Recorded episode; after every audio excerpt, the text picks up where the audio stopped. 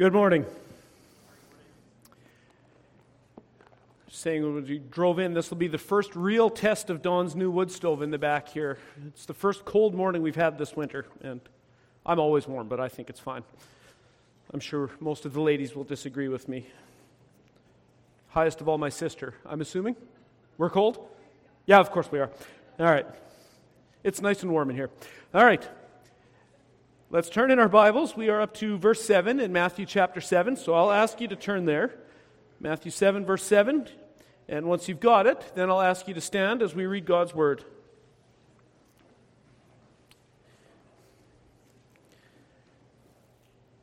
And these are the perfect and infallible words of God. Ask, and it will be given to you. Seek, and you will find. Knock, and it will be open to you. For everyone who asks receives, and the one who seeks finds, and the one who knocks, it will be opened. Or which of you, if his son asks him for bread, will give him a stone? Or if he asks for a fish, will give him a serpent? If you then, who are evil, know how to give good gifts to your children, how much more will your Father who is in heaven give good things to those who ask him? May God bless the reading of his word. You can be seated.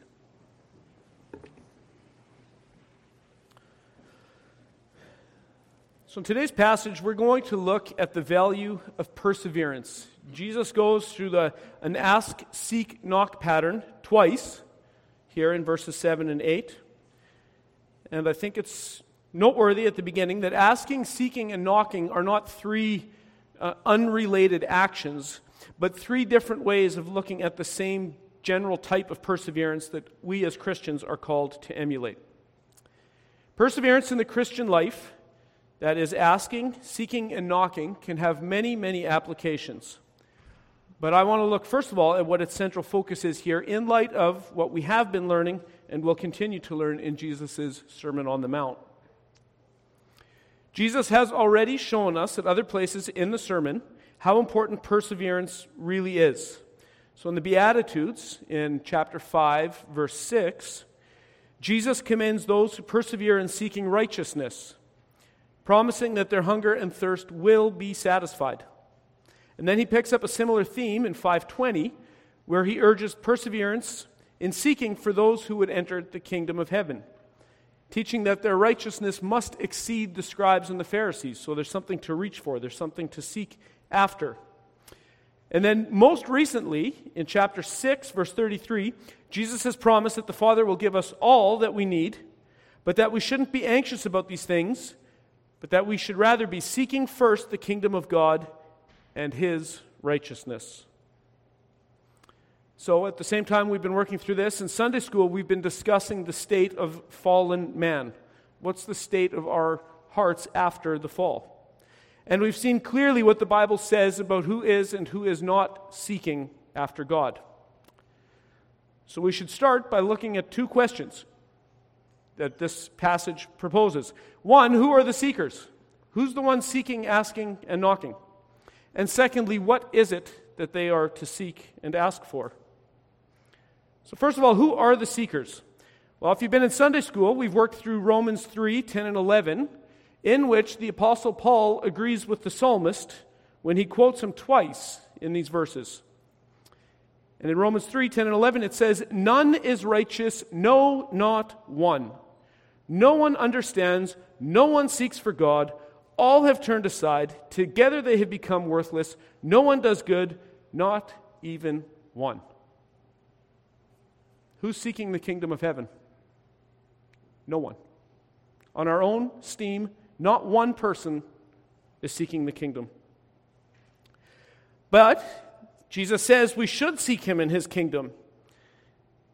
So, how do we put this together? So, is this one of those places where theological liberals will love to come at us and say, see, your Bible contradicts itself, so just pick one side, or better yet, throw your Bible out altogether?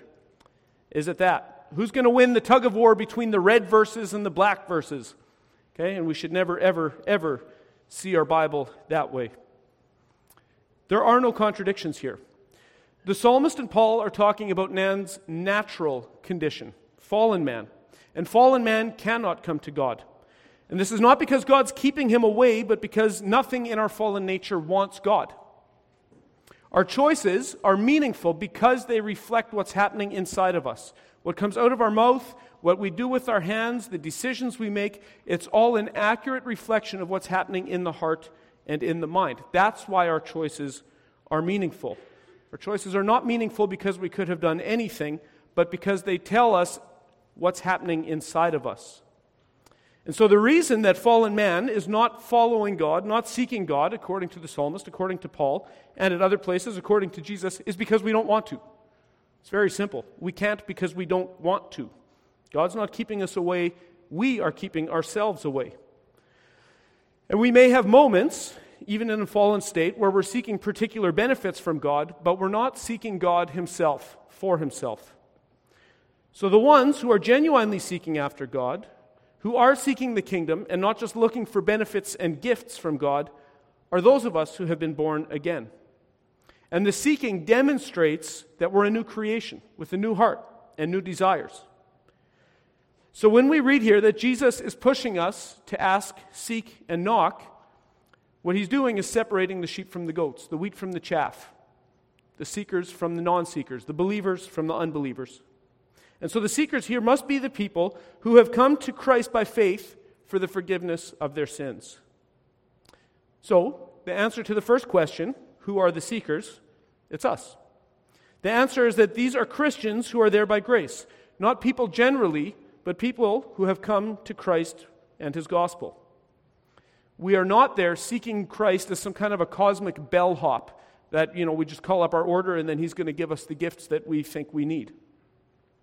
And that moves us into the second question What are we seeking? What are we to seek? What are we to ask for? Why are we knocking?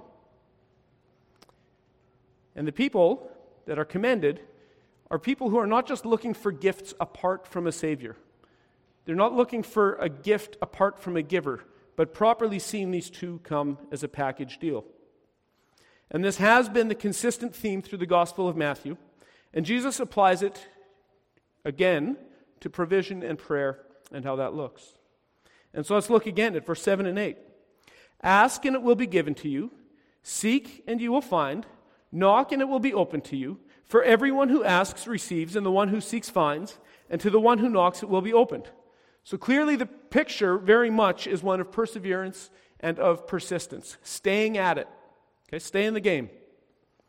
And the true Christian knows that the source of all good things is God Himself. And so he persists coming back to the source of all good things. He's not just looking for stuff, he's going to the source of all good things. And when we go and we ask someone for something, when we knock, when we seek, we are admitting that we don't have it. Right? I don't ask for things that I already possess. I ask for things that I am in need of, and I don't have the capacity to get myself. I need to ask, I need to have it by grace. When we're seeking, we're demonstrating that we have not yet achieved our destination.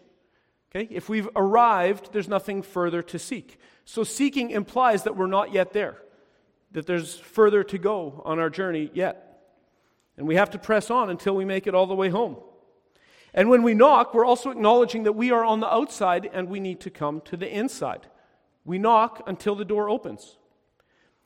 So asking, seeking, and knocking are all signs of perseverance, things that we need to do. But notice the response to all three come by grace. All three are, we are active in the asking, seeking, and knocking. We are passive in receiving the gift. In the answers, we receive. So God is supplying what we need because He's a good Father who delights to give gifts to His children. Of great importance here is the fact that our asking, seeking, and knocking are not directed at self centered trivialities. And I think this is the key or a key takeaway that we need to look at here. I think it's very common, especially in our narcissistic, self centered culture, to see God as a kind of vending machine, right? Or we see God's law as though it's some kind of life hacks, right? You've all seen the YouTube videos of useless life hacks, right? And workarounds to get stuff. Okay? And, and it's easy, if we're not careful, to think of God that way. Insert this prayer here, and then out comes the answer that we are asking for at the bottom, as though it's some kind of mechanical thing. But that is not at all the way God presents himself in Scripture. Okay? We don't just plug in a prayer, make our selection, and then out it comes rolling at the bottom. The seeking that has been commended so far in the Sermon on the Mount has been the kind of seeking that is looking for the righteousness of the kingdom. That's what we're after. And if we're to be truly satisfied, we have to know first who God is and then who we are. So, the whole aim of our Christian life is to become more and more conformed to the image of God, to be swept into His grand story. Okay? To see who we really are. What's the purpose of it all? What am I here for? And again, the first question of the Westminster Shorter Catechism is wonderful here because it sums up the whole part of the Christian life in one simple question. And if you know the answer to this question, I'll ask you to say it out loud together. Question one of the Westminster Shorter Catechism asks this What is the chief end of man? And man's chief end is to glorify God and to enjoy Him forever. Glorify God and enjoy Him forever. And I've sometimes used the picture of a pie graph. Some people tend to think of joy as though like there's this fixed amount of joy, right? And it's this pie graph. And so the bigger God's slice is of joy, the less mine must be. So the whole aim of the Christian life is to be miserable, right? Because after all, we want God to have joy, we want to glorify Him, so there's nothing left in this pie graph for me. But that's a poor way to look at it. I think a better way to look at it is more like a fire, where more fuel means more air, which means more fuel, and this fire just keeps growing. Okay, this isn't a fixed amount of joy in creation, uh, and we got to divvy it up somehow between God and us. This is a growing joy that benefits both sides. So, we do not want to take the view that the whole aim of the Christian life is to be as plain and boring and dour as possible. And maybe you know someone like this. I have known Christians like this who were showing their righteousness by how miserable they could be and how much they didn't enjoy anything in life was somehow a picture of their righteousness. But how does this practically work itself out in terms of asking, seeking, and knocking? Okay, and maybe you know Christians like this too. Some Christians will take a passage like this, or like Psalm 37 4 is frequently used this way as well, which says, Delight yourself in the Lord, and he will give you the desires of your heart. See how perfectly this fits with our narcissistic culture? Right? I, I, I just, I, I love Jesus and I'm overflowing with emotion and I've asked for a Corvette and he says right here in his word, it's in the Bible, God will give me the desire of my heart. I desire a Corvette. It's really that simple, people. Okay? They treat it like a formula, like a vending machine. But then you get another group of Christians who are so repulsed by that name it and claim it or blab it and grab it attitude that they take the opposite approach, right? And again, well, no, just self denial, just, just, I'm just plodding along, just me, just being Eeyore, spreading the joy of the gospel everywhere I go with my pessimism, right? That's not what we want to be. So, how do we put this together? Seeking first the kingdom puts in perspective for us how to relate first things, primary things, to secondary things. And so remember, putting the kingdom first is not about chronology. It's not about coming into the door of the gospel and now that I'm in, now that I'm saved, now I can move on to other things. Okay, putting the kingdom first is for all of life. That means whatever your hand finds to do, you're doing it first for the kingdom of God. When you put your work boots on, you're doing it for the kingdom of God. When you're studying for exams next week, you're doing it for the glory of God. Okay? Whether you eat or drink, do all things as though uh, to the glory of God in His service. Okay, that's what seeking first the kingdom means. It doesn't mean the first step and then we're up and running on our own. It means whatever we do, kingdom purposes are first. God, how are you being glorified in what I'm doing today? God, this is for you. Okay? I'm making a meal for my family again, and a bunch of teenage boys are going to come and devour it in three minutes, and I'll wonder why I spent all day at it. That's for the kingdom of God. I see some nod, some, some head nods. Okay? Okay? Uh, the monotony should not suck life out of us. It should help us to see that this is for the glory of God. All things are done first with the kingdom in mind, with the glory of Christ the King in mind. So, seeking first the kingdom isn't about chronology, it's about meaning, it's about purpose, it's about priorities, it's about our aim. And I got some help here from other Christian thinkers whose words I will not improve on, but I will maybe translate some of this here. How does this work? seeking our own good. Aaron talked a few weeks ago about better rewards, and it's not bad to have our own joy in mind when we're seeking righteousness. Right? It's not bad. Too often Christians take this attitude that we should just not enjoy the Christian life. Okay? Uh, but that's not right. We, we can't help but seeking our own good. So either that will be spent on ourselves in a self centered way, or we find our own good as we are drawn into God's purposes. And so I found four men in Christian history who can help us maybe conceptualize this better. The first is the church father Augustine, who said, God has made us for himself, and our hearts are restless until they find their rest in him. See what Augustine's saying? We're designed for a purpose. And unless we're doing that purpose, it's not going to be happy. Okay? It's not going to be happy. Okay? Your skid steer is great as a skid steer, but if it's going to pull a 60 foot air seeder, you're going to look awfully silly. Okay? We find happiness as we find our purpose. What are we designed for? What is man designed for? What is the chief end of man? To glorify God and enjoy Him forever. Later, there's the French mathematician and Christian thinker, Pascal, who many of us have heard of. He says this all men seek happiness. This is without exception. Whatever different means they may employ, they all tend to this end. The cause of some going to war and of others avoiding it is the same desire of both, attended with different views. You see what he's saying?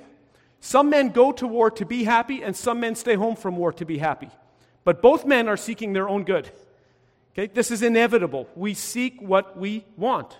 And that's not necessarily bad if Christ is the final end. The will never takes the least step but to this object. This is the motive of every action of every man, even those who hang themselves. Think of that. The man who commits suicide is seeking his own happiness. He has decided that not existing is happier than what he's dealing with. Even that man is seeking his own happiness. We cannot avoid this, people. We are seeking our happiness. There was once in man a true happiness of which now remained to him only the mark and empty trace, which he in vain tries to fill from all his surroundings, seeking from things absent the help he does not obtain in things present. But these are all inadequate because the infinite abyss can be filled only by an infinite and immutable object, that is to say, only by God Himself. See what Pascal is saying? The same as Augustine. We were made for God. And if we try to find fulfillment in anything but God Himself, we are going to destroy ourselves. Okay? If you are going to find your happiness in sex or drugs or drinking or sports or whatever, you're going to destroy yourself seeking happiness on the wrong thing. You're going to kill yourself and those around you. You are designed to run on God. And unless or until you do, you will not be happy. And I was reminded of this again for some strange reason. I was reading up on Anthony Bourdain the other week. Does anyone remember Anthony Bourdain? Okay, incredibly wealthy man. Uh, cooking was his passion, and he'd travel all over the world making videos about food. Charmed life? You're wealthy, you're traveling the world, your job is to eat food from different places in the world. Could it get any better than that from a humanistic standpoint? Who knows how Anthony Bourdain's life ended? Killed himself because it all meant nothing. He couldn't find happiness. Okay? This man had money, he had travel, he had food, but he didn't know what Anthony Bourdain was for. Okay? And he killed himself. Moving further on, Jonathan Edwards, Puritan pastor and theologian, puts it this way God glorifies himself toward the creatures also in two ways. One, by appearing to their understanding, and two, in communicating himself to their hearts, and in their rejoicing and delighting in and enjoying the manifestations which he makes of himself. God is glorified not only by his glory being seen, but by its being rejoiced in. See what Edwards is saying? Have you ever really enjoyed a song, and it's not enough for you to enjoy it? Right? You got to play it for someone else so they can enjoy it? Okay? Is it? I see a guilty face. This is a guilty face, right? But th- this is what we do. My favorite football team needs to be your favorite football team. Why? Because part of the joy is in it being contagious. Okay, not just seeing it, but rejoicing in it, overflowing with enjoyment for it, sharing it with others. And last, in our survey of church history here, is C.S. Lewis, who puts it in this way But the most obvious fact about praise, whether of God or anything, strangely escaped me. I thought of it in terms of compliment, approval, or of giving honor. I had never noticed that all enjoyment spontaneously overflows into praise. See, that's what I just said. You like the song, everyone else has to too. It overflows in joy. It can't not do that. That's how the human heart operates. The world rings with praise. Lovers praising their mistress, readers their favorite poet, walkers praising the countryside, players praising their favorite game. My whole more general difficulty about the praise of God depended on my absurdly denying to us, as regards the supremely valuable, what we delight to do, what indeed we can't help but doing about everything else we value. So he's saying here again, he, he had the strange conception that Christian joy meant was all for God and I've got to be miserable. And he's saying he was wrong. I think we delight to praise what we enjoy because the praise not merely expresses but completes the enjoyment. It is its appointed consummation. It is not out of compliment that lovers keep on telling one another how beautiful are. The delight is incomplete until it is expressed. It has to come out of us for others to see and to taste, and ultimately, that the Lord is good. And we do this, like I said, with all kinds of things. So the joy is a feedback between us and God. This is a mutual growing in happiness between man and God. This isn't more for God, less for man. Asking, seeking, and knocking involves the, the good of both man and the glory of God. And I've got a real life story of how this operates to break it down much simpler. Uh, one that I've thought of. Uh, and that is we used to pasture our heifers and dry cows across the road at the gravel pit. And uh, I used to go check on them there. And one time I was there in the spring, and the wild roses were blooming quite beautifully. And I thought, man, that looks good. So I went and cut a bunch off on my way back home and brought them to Tanya in the house. Okay? And I did that because I love Tanya and because Tanya likes making our house look and smell nice. So I did that out of enjoyment for her, okay? Of, as a gift to her. And she was happy about that. And her happiness fed my happiness, right? Imagine, and so you see this feedback of happiness, of joy, of, of flowing over in praise. And think of how different that would have been if, she, you know, Matt, thank you so much. That's so nice. And I'm happy to see it. So, yes, of course. I love doing this kind of thing. Think how different a response that would be if, if my response had been, I know, I'm your husband. I'm supposed to do those things for you. Right? Now, instead of everyone's mutual joy being served, joy has left the room. Happiness has been sucked out. And when we treat the Christian life that way, joy is sucked. God is not glorified because we are not happy. Our happiness is part of what glorifies God. As we ask, seek, and knock, we do so expectantly. We do so with first things first in our mind so that our joy is complete and God is happy in his creation running on the kind of fuel it was designed to run on. And he involves all of our senses in this. Okay, so look at the word pictures we have here ask, verbal. Your mouth is involved in this. Seek, your eyes, visual. Your eyes are involved in seeking. And knocking, your hand, your sense of touch, tactile sense to this. Okay? God is delighted to involve all our senses as we press into the kingdom of God. And so the pursuit of God's good gifts involves a joy filled persistence. So we enjoy the gifts not simply because of what they do for us, but because they bring us closer to God. Okay? That's the, that's the ultimate way to enjoy God's gifts to you. Don't look just at the thing, look at how it connects you to a Father who has given it to you. And again, shrink it down to Christmas morning or shrink it down to a birthday party and the different dispositions of different children who ask, seek, and knock for their favorite toy or their favorite gift. If a child's persistence is of the sort that is whiny and demanding, that child will not be satisfied when he gets what he wants because he's missing the point. Okay? That child will never be happy. You see this all the time. Children that run the home, get everything they want, are not happy children. Okay? They're running on something different than what they were designed to run on. Okay? So just stuff, just gifts isn't going to solve this because there's a broken heart. There's broken disorders in this. Okay? Now compare that with a child whose persistence is of the happy sort. the thankful sort, the sort that knows that mom and dad love him and are going to do what's best for him because they have his interest in mind. That child's capacity to enjoy the gift is far greater than the kid whose mindset is gimme, gimme, gimme. And Jesus picks up on this parent analogy as he moves on in verse 9 through 11. It says, Or which one of you, if his son asks him for bread, will give him a stone? Or if he asks for fish, will give him a serpent? If you then, who are evil, know how to give good gifts to your children, how much more will your Father, who is in heaven, give good things to those who ask? And this is the same kind of a fortiori, or from the, from the lesser to the greater kind of argument that we've seen in chapter 6. Jesus starts with the lesser, human fathers who are fallen. And yet, even we who are fallen know how to give good gifts to our children. So, the how much more argument is if you know how to do that as an evil, fallen man, you have your children's interest in heart. How much more will a perfect God have your interests in mind?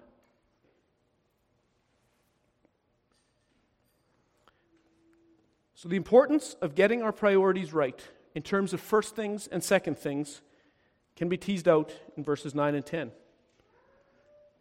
Watch closely. The child is asking for bread and fish. And Jesus says the child will not receive a stone or a serpent in their place.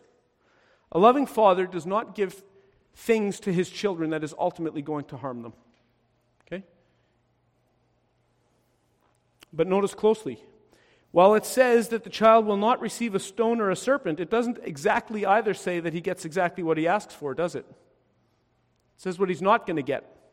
He may not get exactly what he's asking for, but he will not get something bad. Perhaps something else is more needful in the moment. Perhaps the father knows that the child is craving one thing, but would benefit far more from a different thing. And so it is for us when we persist in prayer, when we ask, seek, and knock. We are to make our requests known to God, and we can ask for what we see is best in the situation as far as we know. And I've encouraged, I think it's good, I think it's healthy for us to be specific in our requests. Pray for someone's salvation by name. Okay? I'm praying for a building, a particular building for this church. That doesn't mean we're going to get it, but I'm praying that way. Okay? And we can pray for individual relatives who have names and faces, not just save everyone I know. That's not a bad prayer, that's good. But I think it's good to be specific. I think Scripture pushes in that direction to be specific. Ask, seek, knock. Specific requests demonstrate our belief that God works in the tiniest and minutest of details. He can get down to the very specific level. And specific requests also allow for very specific rejoicing when God answers in a way that's very clear. He did save the person I've been praying for for 25 years. He did it. Rejoice specifically because that sinner has been saved. This request has been answered. So I think it's good. I think it's fine. It's in order to pray specifically. So go ahead.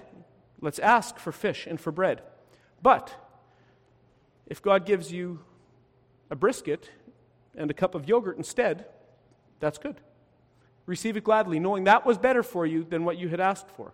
Doesn't mean you shouldn't pray specifically, but if God's will is different, if He answers differently, we need to be okay with that, knowing that He knows best. And so we've seen that one of the greatest comforts of having a rock solid, rock ribbed, well biblically rooted doctrine of God's providence, of His meticulous sovereignty over all His creation, it's that God is not sovereign just in taking care of the big picture. You know, just the broad strokes will be taken care of. But the precise details are from His hand as well. God knows exactly what we need, and He'll be sure He gets it into our hand somehow or another. And if he, rehold, if he withholds a specific request, it's obviously because that thing would have not been good for us right now. Maybe it'll be good for us later, maybe it never would have been. Okay? But he knows best. He will give us what we need, and he will not hold anything that we do need. So the ultimate good for our ultimate joy isn't necessarily what's going to be shiny and exciting for us for the next 15 minutes. We need to think bigger than that. If a father gave his son cotton candy every time his boy asked for it, he would not be acting in his son's best interests. And our field of vision is so short, we don't know often what's good for us. We can say, as far as I know, God, this is how it looks to me right now. Please do this. And we can pray that, and that's good. But at the end of it always is both the disposition or the words, but thy will be done. You know better. You're going to answer this in the best way. But here's my request. Unfortunately for us, there are no shortcuts to godly maturity in asking, seeking, and knocking.